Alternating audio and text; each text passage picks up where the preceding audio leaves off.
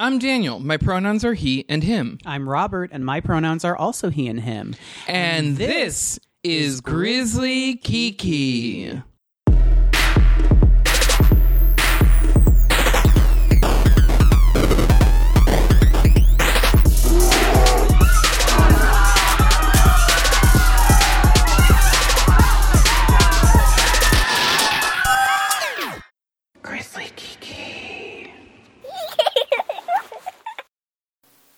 Everyone, this is Jackie Huba, aka Lady Trinity, with Drag Out the Vote. Drag Out the Vote is an organization that registers voters and gets them to the polls with the help of drag queens from across the country. We've got a lot of events coming up, so you're going to see us out registering voters all over.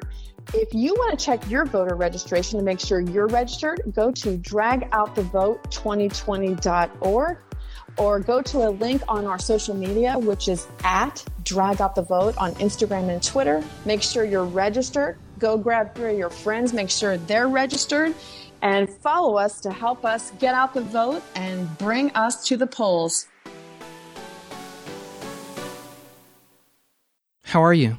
I'm good. How are you? I'm doing really well. It's been a great week. It has been. It has. You know, I had therapy this past Friday, and I had nothing to complain about. I rescheduled my therapy appointment for tomorrow because, like, I had nothing to talk about either. Wow, we're living our best lives. well, it's not even that. I just like, and it's it's because sometimes I you know kind of rationalize it by saying, oh well, but I'm spending this money for this session, but I don't really have anything to. It's not necessarily complain about. It's more like talk through. So I've decided that I can also take um a little more control over my appointments because it's okay with my therapist to you know shift around sessions as long as they're you know like at the designated date and time. Like you know we're not veering from that. But um Oh, so you're you're rescheduling for a week from From- your from- next appointment, yeah. same date, same time, exactly. Or so same that time. so that i can have some more time to think because we kind of opened up some things on our in our last session. Um not opened up but like we were talking about some things that i've been stressed about and i'm still um I feel better about them but i still wanted to kind of think about them a little more um instead of like scrambling for something. I um I think I mentioned on a previous episode that I'm I'm a little tired of talking about other people. Um and for the first time uh I asked if we could dig into my childhood and I guess I sort of real I it, it was one of the one of the other moments where I was like, "Oh, this is working. Like this is actually really working." Because we started talking about a particular instance in my childhood that is still traumatic for me and um it sort of left me feeling like I already possess the tools to navigate around it. Because it's a, a it's an it's a thing that happened when I was like 10 or 11 that my mom loves to jokingly bring up like it's mm-hmm. nothing.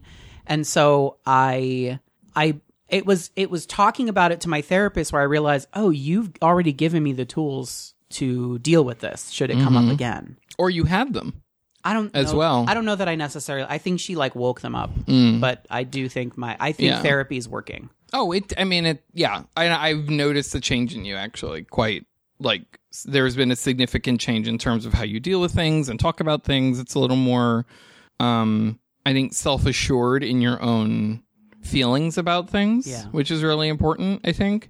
Um, but I, I think that therapy is really important because it does awaken things in you that, I mean, it, it awakens good things and bad things, unfortunately, but I think it also shows you that basically everything you need, like you've got, not to be preachy about it or whatever, but it really, um, like you're doing the work. Like a lot of people feel like you're going into therapy to get fixed, but it's like, no, we're all capable of fixing ourselves. It's just that you're given a, a very neutral platform and person to like share your feelings with.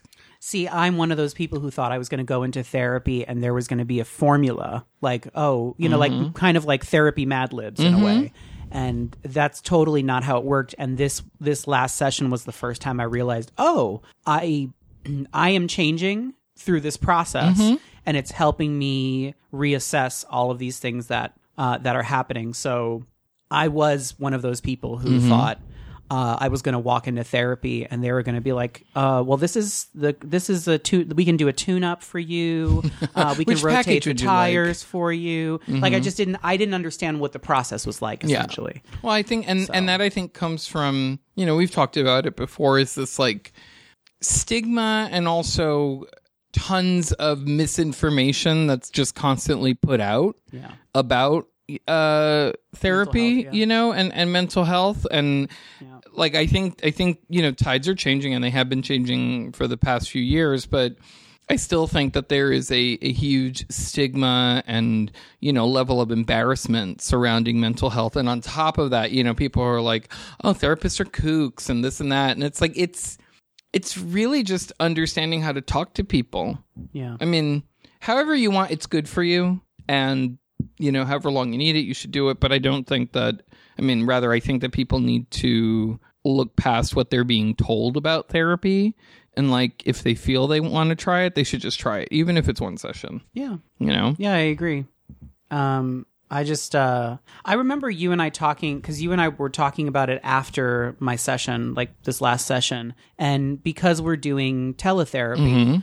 We're not physically going to see a therapist, and so we had this moment where we are like, "Are we missing? Is like, is there a component missing because we're doing teletherapy?" And I don't think it's that at all. I just think that we're maybe, uh, I mean, at least speaking for myself, I think I'm happier now than I've been in uh, in a couple of years, and I like it. Yeah, it's Kind nice. of into riding this wave. I like being happiness. comfortable when I'm doing teletherapy. I think that's the biggest thing that I have enjoyed having done like, you know, traditional like in-person therapy for a few years is that there's like the getting there and I was always very conscious of where I was and like I feel that for certain sessions when I was doing therapy back then, it was much more um I was putting a lot of pressure on myself and like, you know, expecting every session to be this like you know, amazing moment. And it's sometimes it is just you complaining about your day and then maybe learning how to deal with it better or to, you know, relieve stress. But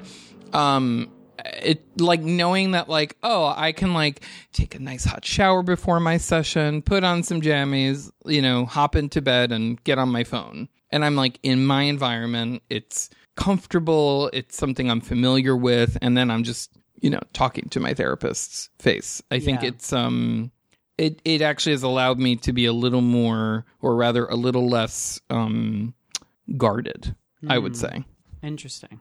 Mm-hmm. Yeah. Um, I'm curious to to see how things progress from from here. Uh, assuming that there isn't something that comes up in the next couple weeks that uh, because I you know I have a regular like every other week schedule with my therapist. So assuming something doesn't come up, um, I'm just curious to see where where we where we take things next. Um, do we want to move on and talk about this movie we watched? yeah speaking of therapy Uh, well, so okay, and I I think I think we're gonna do this. Like we haven't really decided whether we're like ap- absolutely going to do the episode about uh like Oscar bait because the Oscars are a week from Sunday, basically. Hmm So that's one of the episodes that we we talked about. Mm-hmm. I mean, we should probably have this conversation off the mic, Yeah. but I would love to do an episode about Oscar bait. Mm-hmm. Um, specifically, not not specifically uh, related to this, but I do feel like I do feel like uh, there was a bait and switch with this particular film. See, I don't believe you. I mean, it- wow. I don't agree with you. No, everything you're saying is a lie. Um, well, what we're talking about is Parasite, Yes. which is a Korean film. Um, and I think we should try our best to be spoiler free. oh yeah, I was just gonna. It's Yeah. it's a it's a Korean film um, that people have. It's weird when I first read about this movie. They the the reviewer or the article about it. I can't remember what it was. Said that you know, if you have seen uh, Ready or Not, which we've talked about the show, and Knives Out, which we've also talked about on the show, that you need to see Parasite Okay. because it like makes up the Trinity or whatever of these movies. I mean, that was one person, but I I hadn't heard of the movie. I looked it up and I was like, oh, this looks good, and like watched the we watched the trailer. I don't think that it has any relation to those two movies, and that's you know kind of it in terms of that bit. But I I thought it was really good. yeah, you Um, really liked it. the the like it is a bait and switch but i feel it, it, it that it's a bait and switch in a really good way because there really were some surprises in this movie and some really uncomfortable but thought-provoking moments i think. Um you know in terms of of of class and you know things that uh you know maybe you're not supposed to hear because you shouldn't have been doing what you're doing in the first place.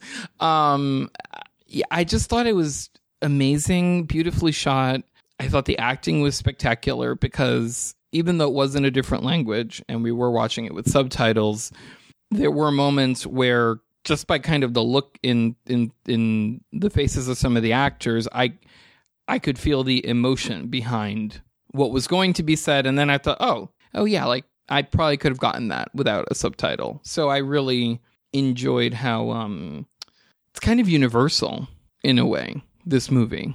You know it's it's not just about korean class struggle. It's just this is you know like i think relatable. I would imagine that there are some similarities, but I definitely don't think that. Uh, I definitely don't think that uh, that there are so many similarities that I don't know. I just I felt like there was a, a level of poverty that this family was living in that was like very not that it was extreme, but I feel like anyway, this is the thing that we talked about when the movie was over is that I mm-hmm. feel like I don't understand it because I've never lived in an extreme near level of pro- yeah, poverty exactly. yeah There you go. Um, but what I want to talk about something really quickly. So the movie is still in theaters, but it is also available uh, on uh, on several streaming, like for purchase on several Mm-hmm. streaming uh, apps. We watched it on Amazon, and I think there's something something is off with the subtitles on Amazon. Just as a warning to anyone who wants to watch this movie, please do not watch it on Amazon. I would recommend. aren't they distributed like with their subtitles Apparently not. Oh. Because we watched so before we rented the movie, we watched the trailer and in the trailer I mean, first of all, the trailer has yellow subtitles and typically those are the ones that are hard coded to the movie. If there are oh, subtitles when it's distributed to hard-coded. different markets Exactly. Oh. And so the subtitles that appeared when we started watching the movie on Amazon were white. oh like if you just turn them on Well, yes, Ah. but the the difference I think is that these were maybe purchased from some or maybe they were written by someone or um, someone who doesn't have uh, like someone who didn't do a good job of translating from korean to english thinking of uh, you know like colloquialisms or uh, like Hmm. they there were there just there were too many words and there were a couple of uh, of words that were misspelled which is not not oh I i didn't even notice that. Uh, the one that stood out for me was the word slobbering was spelled like slavering with a V, which is Oh. not that big a deal because you get like that's not even the the issue. The issue was that I feel like there were moments, the key moments of the film where the subtitles were translated improperly,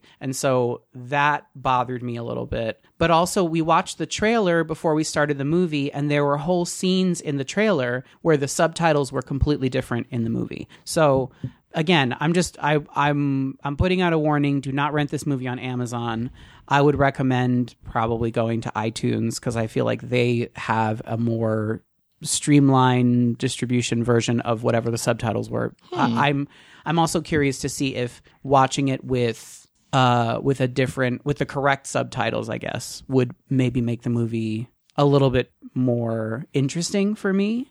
Not that the movie wasn't interesting. I think all of the so all of the press that I'd seen before we saw the movie was uh, sort of calling it a horror movie, and so I went into it expecting that this was going to become some kind of like horror movie, essentially, and that's not what we got. no it's much more all. of a suspense it's it's it's, it's a it- thriller. yeah um It's absolutely a thriller. I definitely um, I see the points that it's making in terms of like class struggle and what you were saying earlier about things that you're not supposed to see or hear. Uh, and I don't know. I I guess I was just the, the the reason that I felt so I didn't love the movie. I recognized that there were really great uh there were really great performances by the actors in it and I understand that even the cinematography and the the fact that um, just like as a little piece of trivia, the the house that's that the movie takes place in, essentially, like the main uh, action in the movie takes place in this one house. That house was built specifically Mm-hmm.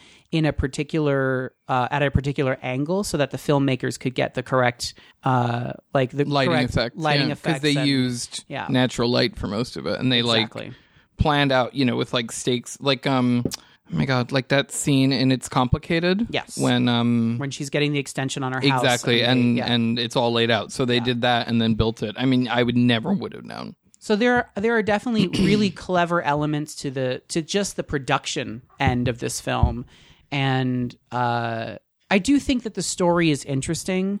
I just was expecting something completely different. I really don't know what I was expecting. Uh, and maybe, like I said, you know, I, I think I was expecting something that I saw as sinister. And maybe, I mean, and maybe this is part of my privilege growing up is that what I ended up seeing in the film, it was sinister, but it was something that I'm like, oh, this is part of some people's realities. It's not something that is, uh, like, that is sort of like not fantastical, but you know, like fake, basically, like obviously fake. Mm. Does that make sense? Yeah, I mean that this this could be plausible based on your situation. That it is plausible. Yeah. Mm-hmm. Based on a lot of people's situations currently. Yeah. That's Yeah. that's what that's what I came away with is that like this is this seems real Mm-hmm. and like it could actually happen. So I mean I, I think it also I think the film does do a really good job of of um not oversimplifying, but there's like a particular moment in the film that really I think captures class struggle. and it just it does a really good job of uh like almost like creating uh creating a gif or a meme of what that might look like or feel like or taste like. It's just That was awful. it just it was an awful scene. It was awful to watch. but it captured it accurately. amazing, but just uh Yeah. yeah. So, um, yeah, I don't, I don't know if I would. So the reason that we're talking about this movie now and not, and I'm so excited is because I came away with it sort of with a bad taste in my mouth in a way, even though I recognize that that this movie was an excellent effort. It's one of the most uncomfortable things I've ever watched, and I think that's a good thing. Yeah, Yeah. I mean, I almost hate to say it, but I feel like maybe I need to watch it again. Oh, I would watch this again. Okay, so I will watch it again with you if we can watch Midsommar as well. Oh yeah, I thought we were going to watch Midsommar. We, I've been asking you to, for us to watch Midsommar again, and you I said I said we would. It's it just it is a bit. I do enjoy that movie. It's just a smidge tedious, like tiny, tiny, tiny bit tedious. But you know, But- but we have to watch the director's cut yes, because that's what Miss Toto said to watch. So. But also, we watched Hereditary twice, and I didn't really care for that movie the first time, and I mm-hmm. really, really enjoyed it the second time. well, it, you know, Maybe I'll enjoy Parasite. We should rent it from a different streaming platform and Yes, see if the to see. subtitles are actually oh, that would different. be fun. I want. I mean, y- okay, you will be in charge of that because I don't, you know, remember Sold. it. But okay, good. yeah, we're supposed to watch a movie after we're done recording this podcast, so maybe that'll be it. Probably not, though. No. the look on your face tells me it's not going to be that. okay. Um, we're but before we take a break, uh, we we wanted to provide some information with Puerto Rico Relief, and um, and one of the organizations that um, that we thought was a really really great resource is called Taller Salud, and we heard about them on uh, on the podcast Tea with Queen and Jay. They're excellent. Be sure to go subscribe to their podcast and listen to everything um, they have to offer.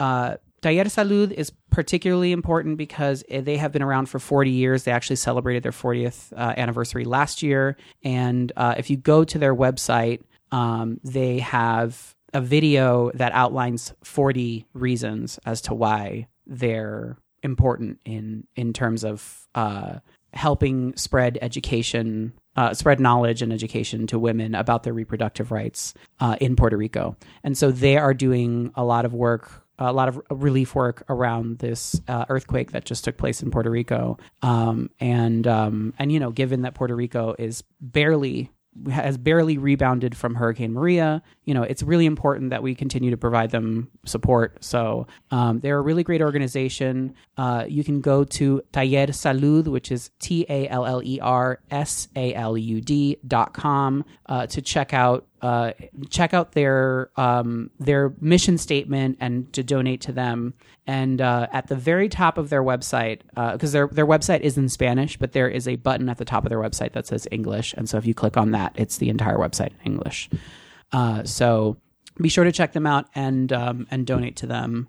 Um, we also uh, we also donate to we regularly donate to another organization. Yes. So it's the the Hispanic Federation, which has also been around for a very long time, and the Hispanic Federation is not only its own organization, but it also um, pulls together resources from various organizations um, throughout the eastern corridor of the United States to provide um, educational resources, relief, you know, in in this case for Puerto Rico, um, scholarships, you know, any number of, of services that um, the Hispanic communities in this area require and beyond. So they're an amazing organization. They did an incredible amount of very important work um, post uh, Hurricane Maria and continue to do so. Um, so you can also head over to their website, which is HispanicFederation.org, and you can donate there and also read more about what they do. Yeah. as well. They're a really great organization. So there's there's a lot of um, they they do a really great job of of uh, spreading knowledge and and I want to say I get an email from them maybe like twice a week. Yeah. so it's they're they're doing you know not that the email is the whatever, but like they're obviously doing a really great job of um of of keeping engagement up. Yeah, they let you know in their newsletter, like everything that they're doing, what the money goes towards. It's very transparent, Yeah. which is great. Uh, so we're going to take a break, but when we come back, we just watched the movie Judy, and it left us wanting to talk about something really important. So stick around. We'll be right back. Oh, hi, it's me, Robert, and I have a question. Do you shop on Amazon? If so, you can be a supporter of our show. Just go to grizzlykiki.com and click the Amazon button in our menu. Anytime you shop on Amazon using our link, we'll get a small commission on everything you buy. And it's free. There's no cost to you as the money comes out of Amazon's pocket, not yours. So bookmark it, use it, and every time you buy from Amazon, you'll be helping us keep the key going.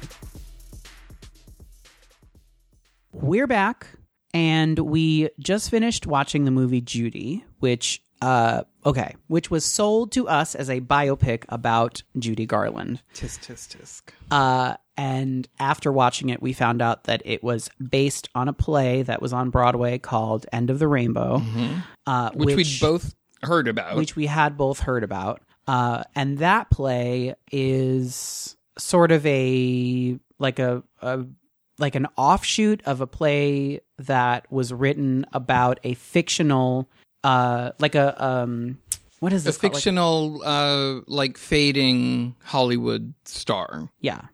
And I guess the producer or the writer, someone like the the the audiences that were seeing the play were imagining that it was being that it, the story that was being told was about Judy Garland. And so the playwright decided to take that and run with it and ended up creating this other play called End of the Rainbow. which is basically a like a composite of different things that happened in her life but Right. kind of mushed together and so there's um there's a lot of um historical anachronisms yes. yes yeah, very It is- excited about that word but yes um it, yeah it's just it, it's historically anachronistic in terms of its like presentation Yes.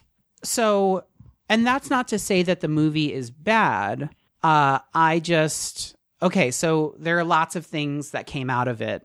Uh, do we want to start with what we thought of the movie? So okay, Really simple. I I thought it was really good, but no, not but. I thought it was really good. However, I thought that what was really amazing about it was Renee Zellweger's performance because I definitely had a birdcage moment when I was watching that, which was uh, the moment when um when Armand goes, I didn't know John Wayne walked that way. That's that was what but so there was that, but it was so whoever she was, whoever Renee Zellweger was, I bought it because it was like she just like melted into this new person. Yeah. And it was in- effective. I think it communicated the um, emotional and, and physical trauma, you know, in terms of all the pills that Judy Garland had shoved down her throat growing up. And, you know, the fact that she died at 47 from a barbiturate overdose, but she actually had not overdosed, which is the like sad part. It was just that she had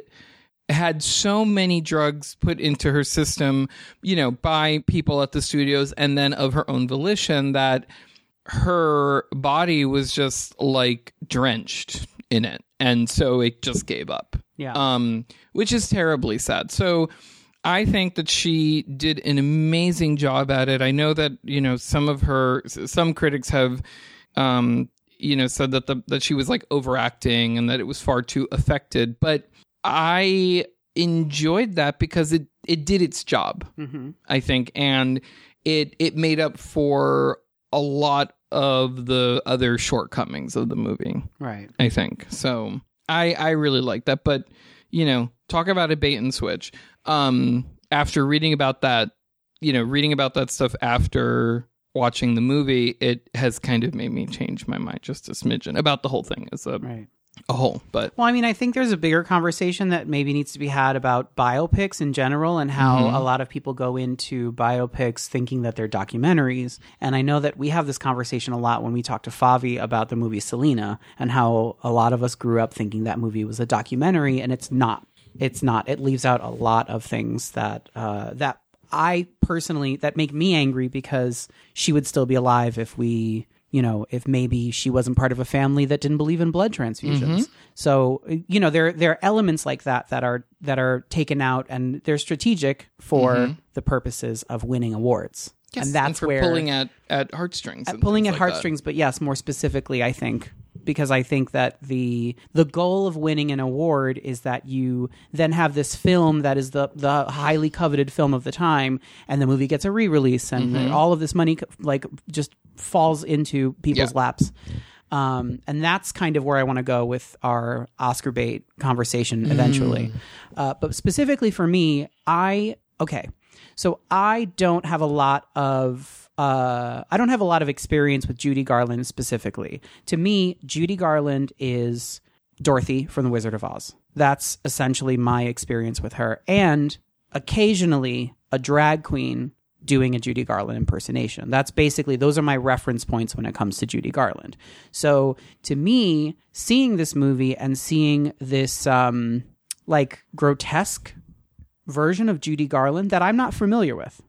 Although based on the photos, like this is what it was. Right. That's the yeah. I'm not saying I don't think you'd seen them. I'd seen them. Right. Yeah. Well, and I'm not saying it's inaccurate. I'm saying I am not used to seeing Judy Garland in this light. Mm-hmm. So for me, that was strange. And then to find out that this was all, you know, like there were a lot of liberties taken. There was this was a work of essential, essentially historical fiction. Mm. Um, that was sort of annoying. I wish I'd known that before Yeah. going into the movie. I- it's not that it's a bad movie. I just wish I'd Uh-huh. known that before watching it because I was prepared to be given some historical accuracy, some of it. Well, a lot of there was. I mean, there were a lot of historical accuracies based on you know what we were both, I think, respectively reading about after watching the movie.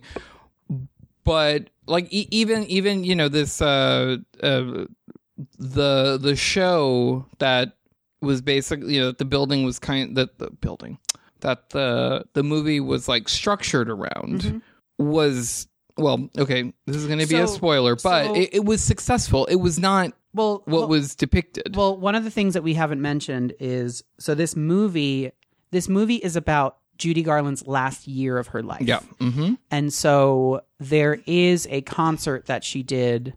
It wasn't during her last year of her it was. It was it was. it was in uh, the beginning of 1969 Oh, I had read that it was in 67, I think, but maybe I'm mixing things up. So there is an actual concert that she did in the last year of her life that was incredibly successful. And then I think two or three years before that, there was a concert she did in Australia where on the third night, uh, she she was like an hour late. Something went wrong, and essentially what they did was they combined these two instances to create essentially the story of the movie.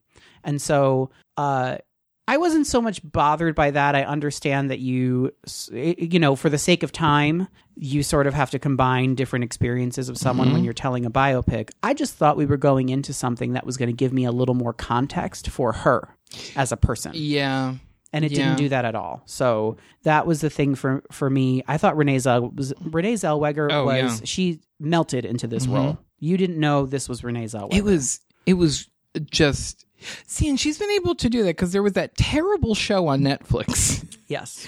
that she was What if? she was a mate like terrible character like just a, an awful person in terms of a character but like she like she was that that you know that person um But I could tell that was Renee Zellweger.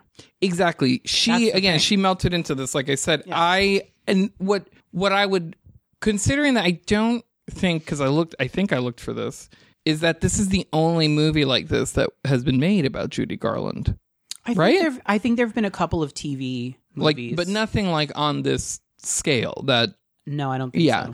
So I think that her performance would have been better utilized in something that was a little more It had a wider scope. that not not because I think the last year is very it's very interesting because Judy Garland was doing everything she could and that you know to to work and to pay off her debts and to you know do as as best she could. I mean, she didn't end up doing it because Liza Minnelli ended up taking charge of that after she passed away, and it took her nine years to pay off all of her mom's debts. Um, but um, I think that it would have had a better, like you know, everybody reads something, you know, when you're done watching a movie, right? So I think that it would have held up a little better, a much better actually, if it had just, you know, looked at this last year of her life as it actually happened. And she did have some triumphs during the last year of her life. So why not celebrate those and use flashbacks of unfortunate things that happened? You, you, you know, even like hmm. going back to her childhood too, like try and be faithful because her story is already one that is just based in fact is really terrible Yeah. and unfortunate, right? And so we've already got that. And one of the things I thought after we watched this was like, why do, do we have to do this to her all over again? Yeah. You know, like not not in sense of a movie, but like y- even if, like you said, you're not uh, uh, familiar with Judy like later in life. I mean, neither am I. But everybody knows her story, at least the like skeleton of it. You know. Yeah. So I don't know. I, I I think her performance would have been much more important in a movie that was a little more faithful. That captured a little more of The reality. of the reality. Yeah. I see. Um, I also had an issue with the um, with the, the the actor they chose to play her as a child because I thought that she looked nothing like Judy Garland. Uh, so, which I mean, I'm sure that that's insignificant in terms of the story, but it meant something to me to look at the one reference I do have and be like, "Who is that?" Mm-hmm. you know um but it got me thinking. So it got me thinking about all of all of these things all of these these people all of these movies like all of this media essentially that we are told as as young gay people we are told that it is important to know who Judy Garland is. It's we're told that it's important to know um who Liza Minnelli is like all of these things. And how Judy just never made it into the like the the culture like the media that i consumed Mm-hmm. when i was i guess like you know learning to be gay if you want to call it like that I call hate, it that. I hate that term. it's, so it's much. a terrible term I hate there's it. no one way to there's Yeah. no one way to be be a person Yeah, and and and like so what what came of this like Robert said is that we were talking about so basically that every oh you must see Judy you mu- it is so important you must watch it. Yes. It is important. It was very good. We just talked about that. But it's also like applying that kind of like like you know it's required um the immediacy of it and, The- yeah, and the like, fact that yeah. you will be less gay maybe if Oh you my don't god! have, I know, like, oh, you don't, you didn't listen to Madonna's latest single? Oh, gay card revoked. Things like that, which Yeah, right. are are to me kind of up there with terms like gold star gay, uh, platinum gay, which I found out about quite recently, which is really fucking stupid. But it's up there with things like that. Well, that you know that takes things that goes to directly to misogyny. Like, well, do not exactly. pass go. Yeah, go directly but it's but it's kind of it's one of these things that I think can go into the into the garbage because Absolutely. like knowing who Judy Garland is and watching Judy or not watching Judy is not going to make me any more or less gay and that that because girl it's in here.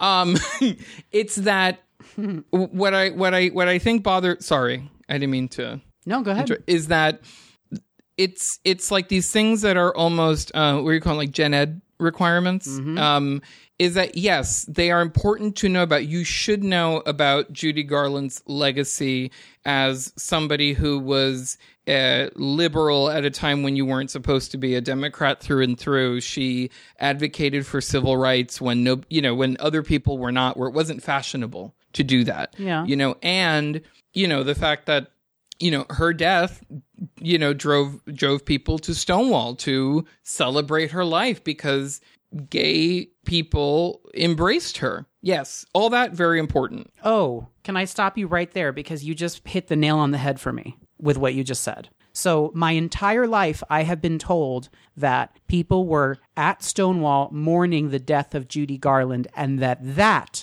is what led to the Stonewall riots. when that's when- not what happened. When yes, that is what people were doing at the Stonewall Mm-hmm. Inn. However, what led to the Stonewall riots was the arrest of Stormé DeLarverie, Mm-hmm. who was a I'm still not sure whether we can say that they were male or female. I feel like, you know, they were a person they were persons somewhere on the gender spectrum. a queer person A queer person, a queer black person Mm-hmm. specifically, who was being arrested and essentially was it was seen by their their friends who were Marsha P. Johnson and Sylvia Rivera as they were Mm-hmm. arriving to Stonewall.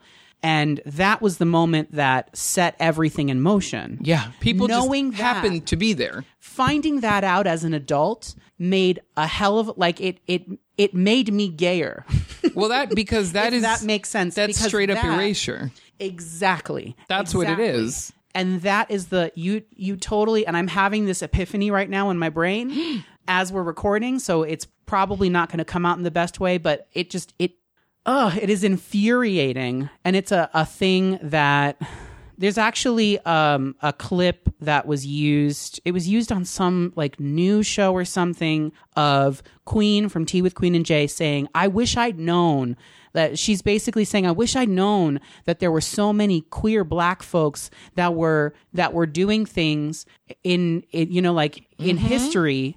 It's more important, I think, to know about that than it is to know that they were there mourning the death of Judy Garland. To me, that's just a like a coincidence. like yeah i mean it it is and and it wasn't them gathering that like yeah it's erasure. I mean just the same way you know like a drag queen did it. And it's like no wasn't a drag queen. They were trans people yes there were trans people in the 60s like it's all these things that i think um you know it's important that we unpack and kind of bring to the to the surface and place them in the context in which they belong and uplift those you know like the people who are really doing it. And anyway yes. So i i think that that's a, a very important thing to note. And the element of that i mean discovering that your version of the thing that led to the rights that i as a person have today the version i have been taught basically the entire first half of my life is a lie is shocking mm-hmm. at least for me. It is completely shocking.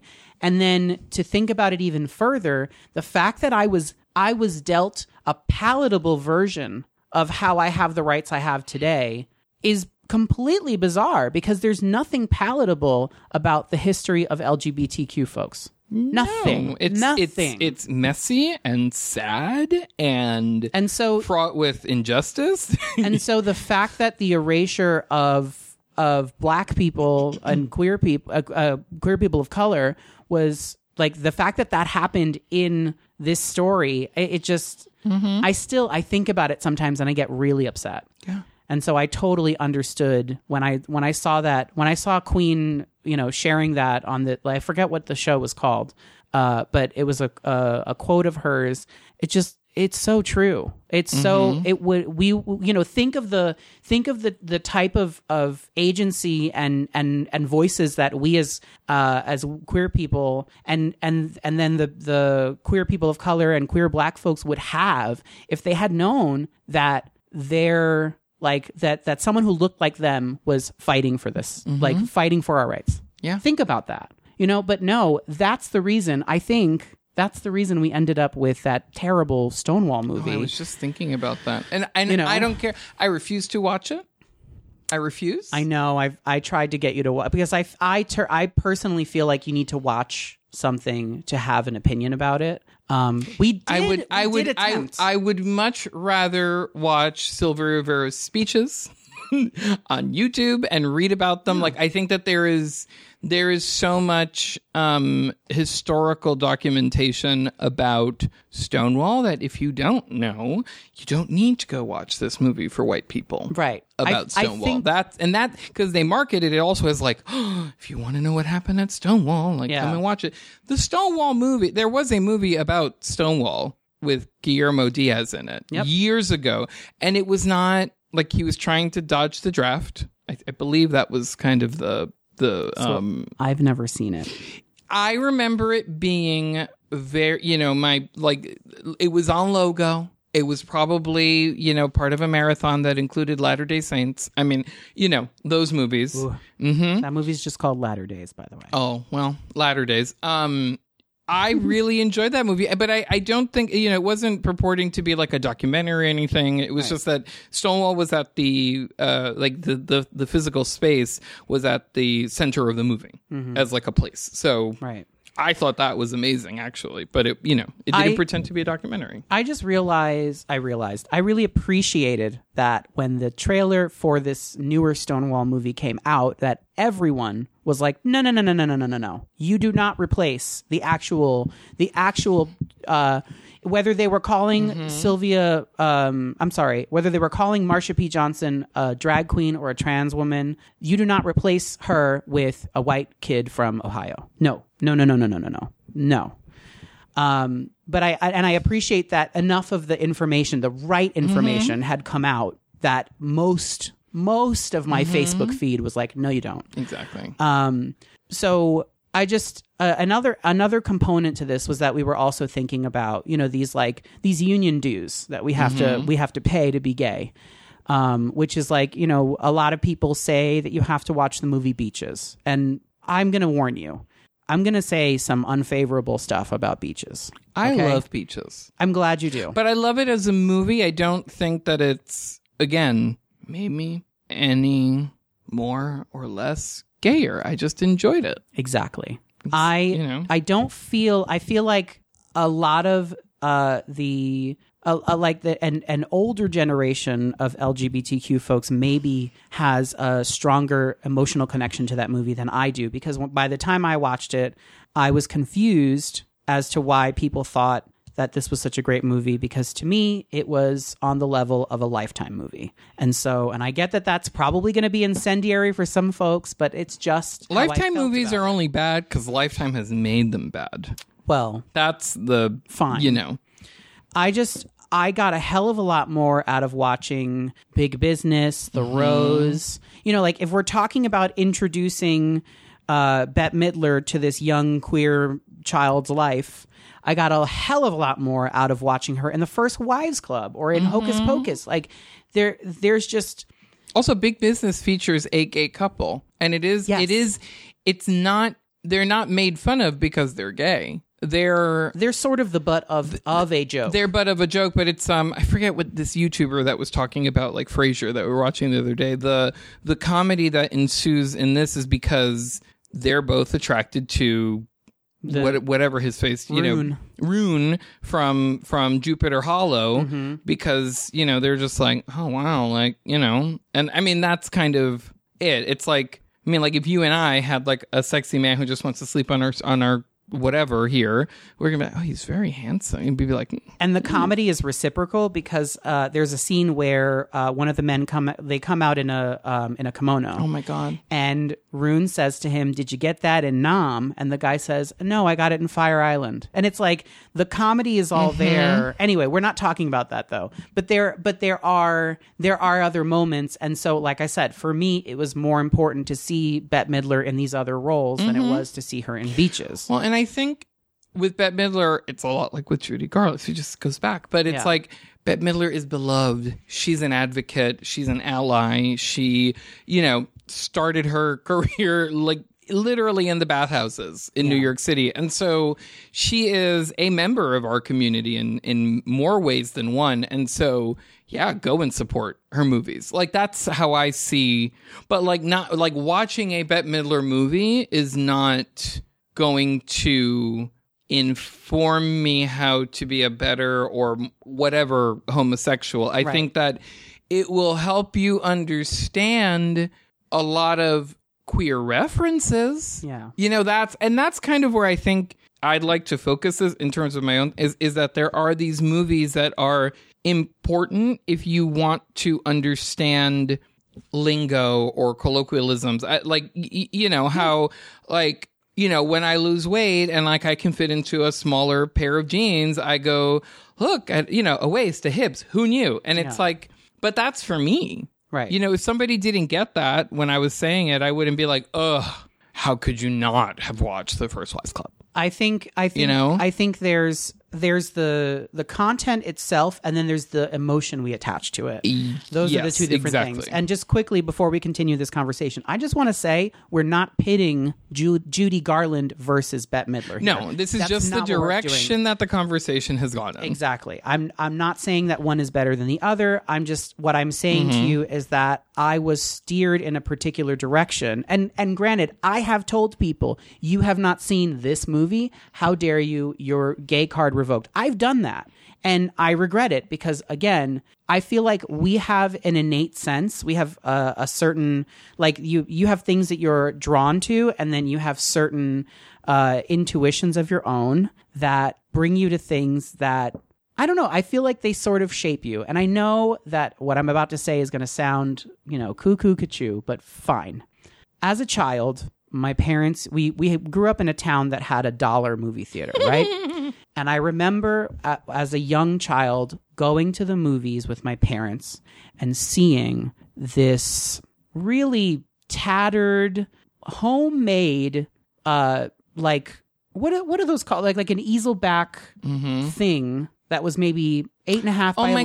god, it, there's actually a technical term for the for that what that is. It's called a lobby card. a lobby That card. is what they're called. Okay. Yes. So I went to the movies with my parents to this dollar theater, and there was a lobby card, and on it was a black and white version of the poster for Showgirls. That's the lobby card, the black and white, like the the paper. Right. Yeah. But it was clear that it was a uh, it was a photocopy. It was not the original. It was a photocopy. Just to be clear. So uh, this lobby card is on is near the concession stand. I believe it was like on top of the the giant thing that that holds all of the popcorn. And where Elizabeth Berkley's nipples would have been, they replaced it with uh, these red lights that blinked. And so, as a child who did not understand, uh, granted, I was a child that paid attention to things that were more adult, and I had watched the episode of, um, I think it was called Siskel and Ebert, where they reviewed Showgirls and they talked about, you know, the themes and how there's this. They they even at that time talked about uh, how they they made lesbianism look evil essentially in the movie and how that's that's a that was an old trope that I guess Paul Verhoeven thought was important and he brought it back From the pulp from like those pulp novels Yes. where like from those pulp novels, but then also from movies or from from plays like um, the Children's Hour. Uh, you know, like where where in general uh, a lot of gay characters uh, were looked at as evil, and they would you know they would either kill themselves or they'd kill someone else, or you know like there was there was this evil uh, element to them. So. Uh, so an- anyway, back to this moment. I see this in the movie theater, and I'm immediately it immediately piques my curiosity because it is this thing that just completely stands out. And then fast forward to when I'm a teenager, I'm working at Blockbuster and I'm putting back a movie, and right next to it is a copy of Showgirls. And I'm like, oh, right, that movie with that weird thing that I saw at the movie theater a couple years ago, and I never watched it. And so, again, my natural curiosity drew me to that movie. And granted, I'm not saying that the movie necessarily shaped me, but there are things in that movie, as bad as that movie was, there are things in that movie that I attach to even this this vacation we just took in Las Vegas. What was one of the things I said to you about uh, what a show I wanted to see when we were there? You don't remember. Anyway, I'm I thinking. googled. I specifically googled what oh, shows you you wanted to see like a good old fashioned like Vegas showgirl show. No, I Oh. wanted to see a show like Goddess from the movie Showgirls. Oh, I specifically wanted that experience. They should have one like that. They would make a like they should have it at the Mirage since they have a volcano. The um the the weird Cirque du Soleil show that we saw, it kind of comes close, I would say. Zumanity? Zumanity comes Oh. dangerously close, I'd say. Uh, but you know, I had a I had a natural uh, like I I had something that naturally drew me to that, Mm-hmm. and I feel like in terms of of it, of it forming who we are as people, you know, it, and and again this uh, this concept of like attaching emotion to something, I feel like that did a lot more for me than a lot of the movies that people were, you know, they were pushing me in different Mm-hmm. directions. Um, there's this there was a movie called I want to say it's called Jeffrey that people were like, you have to watch Jeffrey, you have to watch Jeffrey, you have to watch Jeffrey.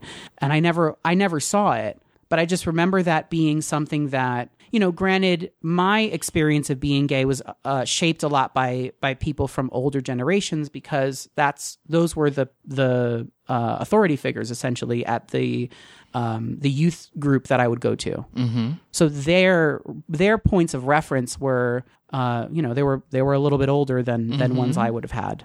Yeah. Uh, but I, I just I I was thinking I was left thinking about that after watching this movie for some Yeah, reason. Yeah, and we kind of just naturally started talking about it and I I I just um and I think it's because you know, oh, you should watch this, you should watch this and then you watch it and you're like, well, that wasn't very instructive.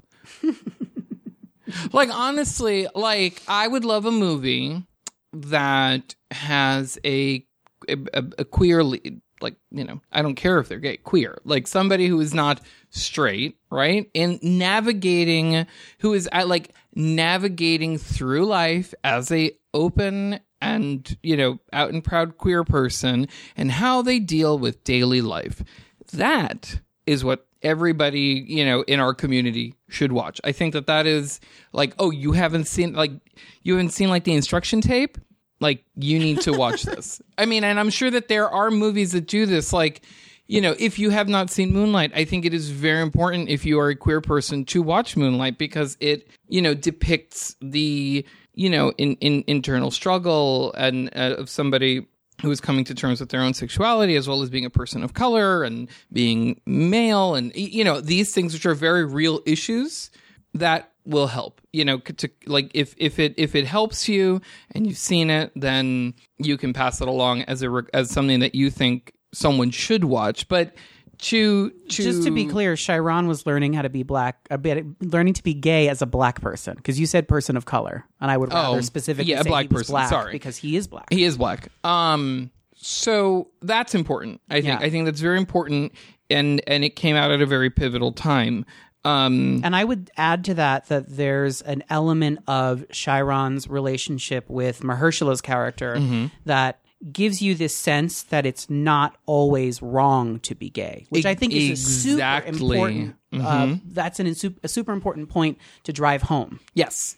If it does that, it is important. If it like one of the movies that I had not seen, actually, you, you're the one. Let's let's watch it. Was Torch Song Trilogy, and I really, I thought like that did shape me, even though I was well well into my 30s when we watched it. Yeah. It um. It you know like friendships and relationships in the 80s and and how gay men were navigating that like yes they are I think there's only one person of color in that movie but right I don't. I don't remember. I don't remember, but um, and I always say that because it's like m- maybe it's not for you because it, they don't look like you. You know, like these are not people that you can relate to. But um, something like that, Philadelphia, perhaps, you know, to get an idea of, you know, what it was like trying to fight for you know rights as uh, as somebody who had who had HIV in the 80s and those things are important but to to place so much v- important value on something that if you don't watch it like your gay cards revoked mm-hmm. I think that that is just it it is something that as I get older I'm like I hope that I never do that to somebody. You know that that some young queer person who's like doesn't get a reference or whatever. And it's like just because somebody does not get a reference does not mean that they are any more or less tapped in. There's no you know perfect way to be uh you know uh like a, a a queer person or anything like that it is just literally like you are you and maybe you don't like lady gaga maybe you don't like madonna maybe you hate the Wizard of Oz. You think Bette Midler's annoying. Like there might be tons of things, Right. and those do not reflect my views. But like, like a boyfriend of a fr- of a former friend of ours was once talking about Madonna, and I just like, yes, she's important, and yes, all of, all of that, right? But that is not actually. I didn't even start listening to Madonna's music until I was in my twenties Yeah. because I was listening to like the Eurythmics and David Bowie and Annie Lennox and Stevie Nicks. Like those are my queer icons in terms of music because of what they appeal to in me. So I was just mentioning this to this person and he was like, "Oh, how ca- like you don't think she's perfect? Oh, gay card revoked." And I looked at him and I said, "What?" And I go, "Shut up." I go, "Who are you to give out the gay cards?"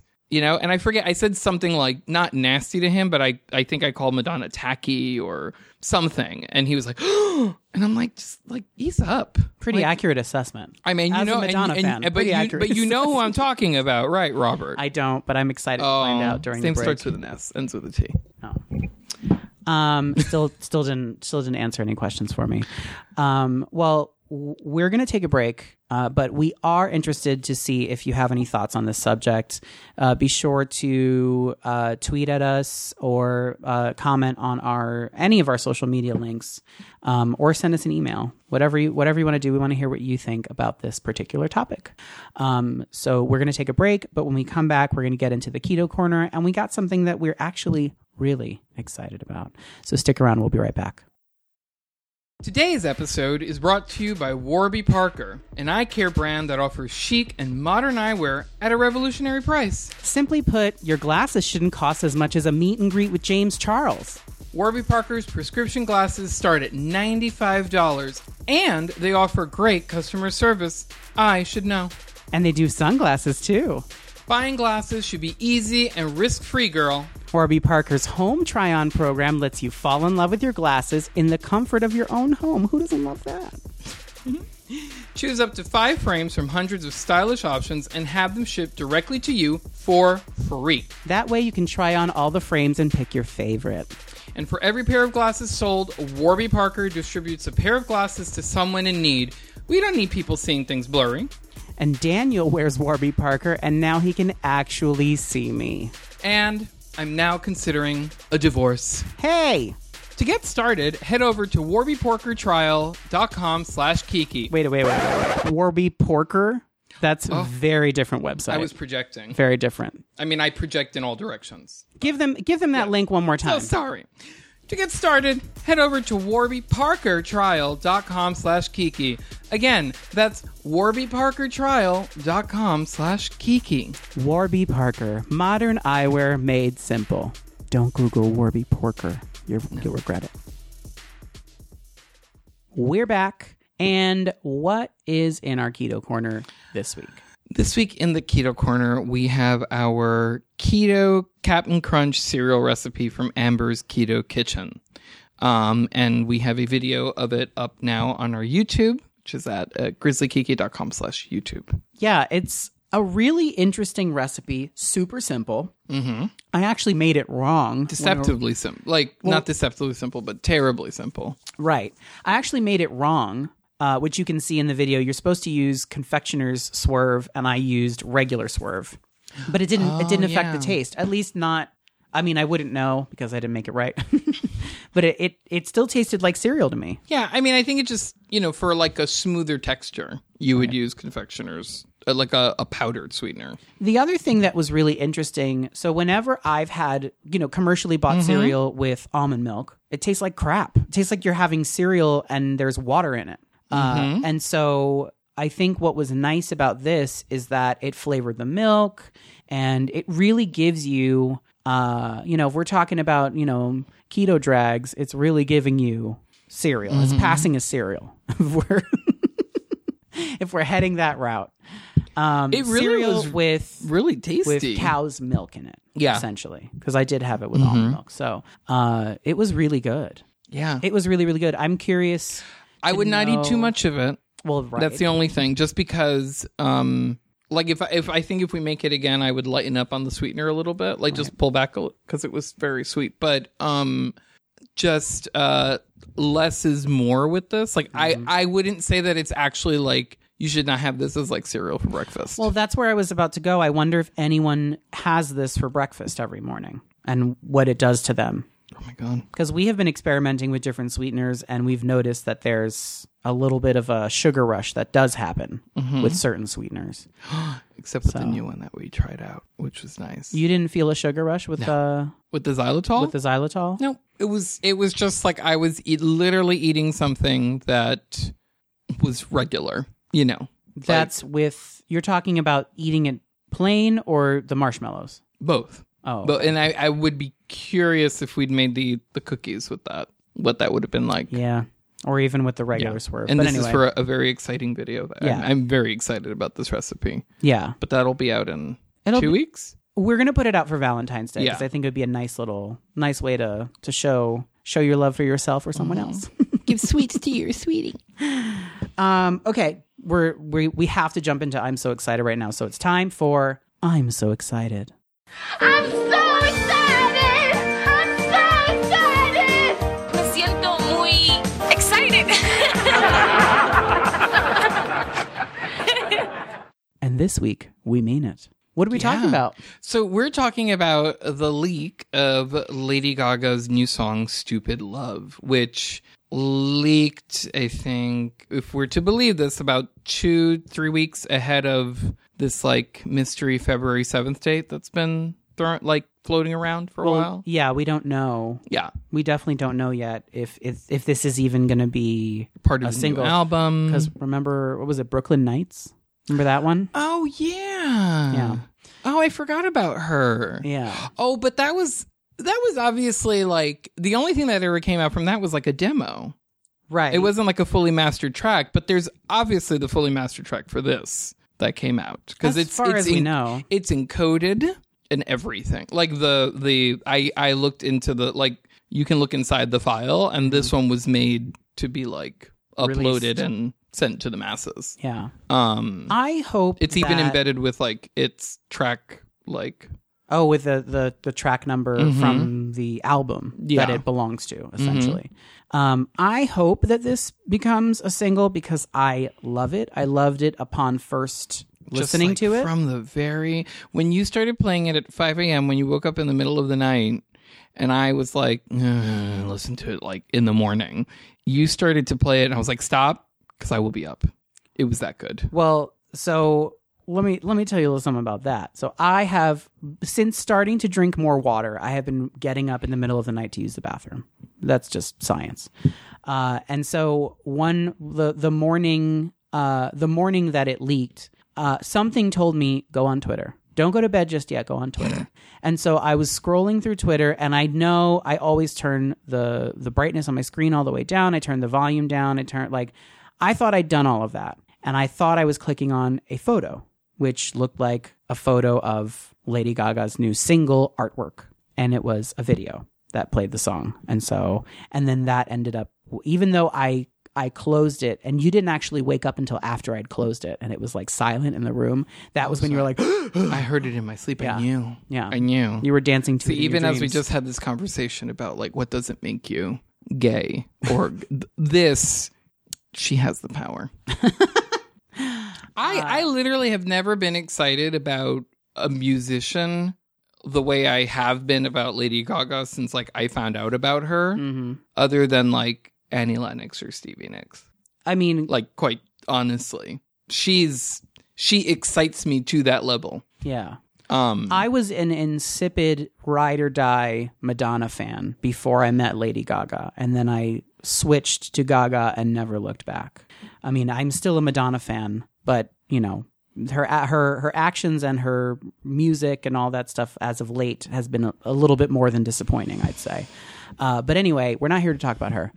Uh, so I really hope that this becomes her next single. I hope we get a performance in the next week or two.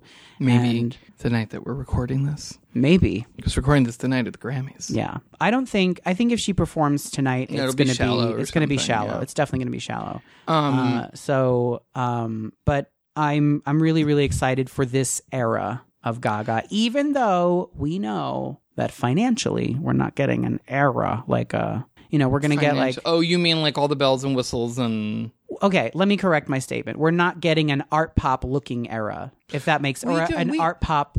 Um, I, when I when I'm referring to art pop, I mean there was a, a lot of volume. You mean the art rave, the like little video clips, the out like The flying dress. oh my god, The um, Volantis, the Vol- Volantis. Volantis, The Mhm. app. Do you remember the app? Oh my god, the app, yes, and littlemonsters.com. Isn't that when that launched as well, or was that like slightly before? I think that was before Oh. because she was referring to her fans as little monsters as far back as the Fame Monster. Mm-hmm. no, but I didn't know if there was like a website because I feel like anyway.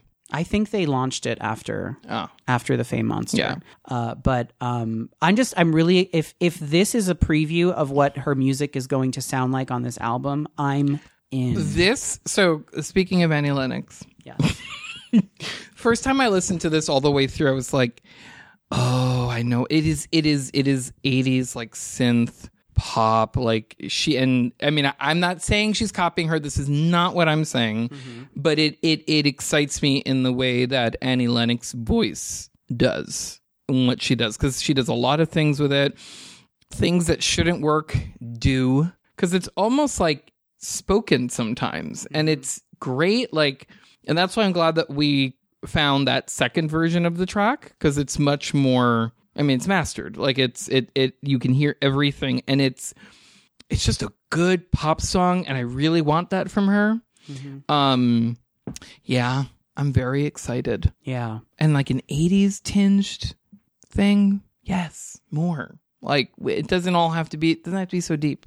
Yeah, I'm I'm um I'm hoping that we are getting uh, a lot of 80s synth. I mean, a, a Born This Way sequel would be lovely. mm-hmm. I would I would be into that a lot. yeah Um, so yeah, I I really do I really do hope that that we get some other than the tweet that she put out that we get some like symbol And do you know she got flack for that, right? From is it from Shutterstock? Shutterstock. Yeah. yeah, that was so dumb. It was so dumb because she was obviously referencing. Uh, she was obviously referencing other tweets that had been made about people when they're and, listening, to and they the were using that like photo. right. So it's like And using a photo with a watermark on it doesn't mean you stole it. It just means that you are using the photo that was available. like the preview photo. It's like when you go to buy a, a stock image. I mean, I just think it was a bit much. Yeah. For, for Shutterstock to be It like, was too "Eh, don't use our image. yeah, s- uh, support the artist. It's like no one's making money off this tweet. No one It's a is little making boy money off in a this tweet. ski mask listening to a very old iPod. I thought it was like a tape, or maybe it is an iPod. I I saw a tape deck, but like anyway, one of the like, right, you know, one of the spinny, one of the ones Mm-hmm. where the wheel spins. maybe I don't know. It's- yeah, Throwback. I want more. Uh, yeah, I'm. I'm well, she's excited doing for that more, too. AT and T concert thing on February first Yeah, for the for the Super Bowl? Yeah, Yeah. yeah. So who knows? I feel like that could be the thing. Um, that could be the moment where she shares it with Mm-hmm. the world officially. Yeah, I would love it if an album was released with no fanfare. Like it would just be. It would be the one thing she has not done. I think in terms of releasing an album, um, I don't want to be given or like fed an opinion based on marketing before I listen to an album. Yeah, I mean, yeah. I think Beyonce's done it twice, Yeah, yeah. and Uh, Beyonce's done it probably about three or four times at this point. I would. oh. I was thinking specifically of Beyonce, like the self-titled visual album, and then Lemonade. Yeah. So I would I'd- I would have added uh, "Everything Is Love" to that, and then I would. Oh, right. I, even though we, I guess we knew the gift was coming, or no, we didn't know the gift was coming. So that that is another Beyonce oh yeah. album. Yeah. Um, but uh, I think the worst thing they could have done for Art Pop was when Jimmy Iovine said it was the best album since Thriller because it just wasn't. You can't say that. it just wasn't. Regardless of what Michael did, No. that song, it like that.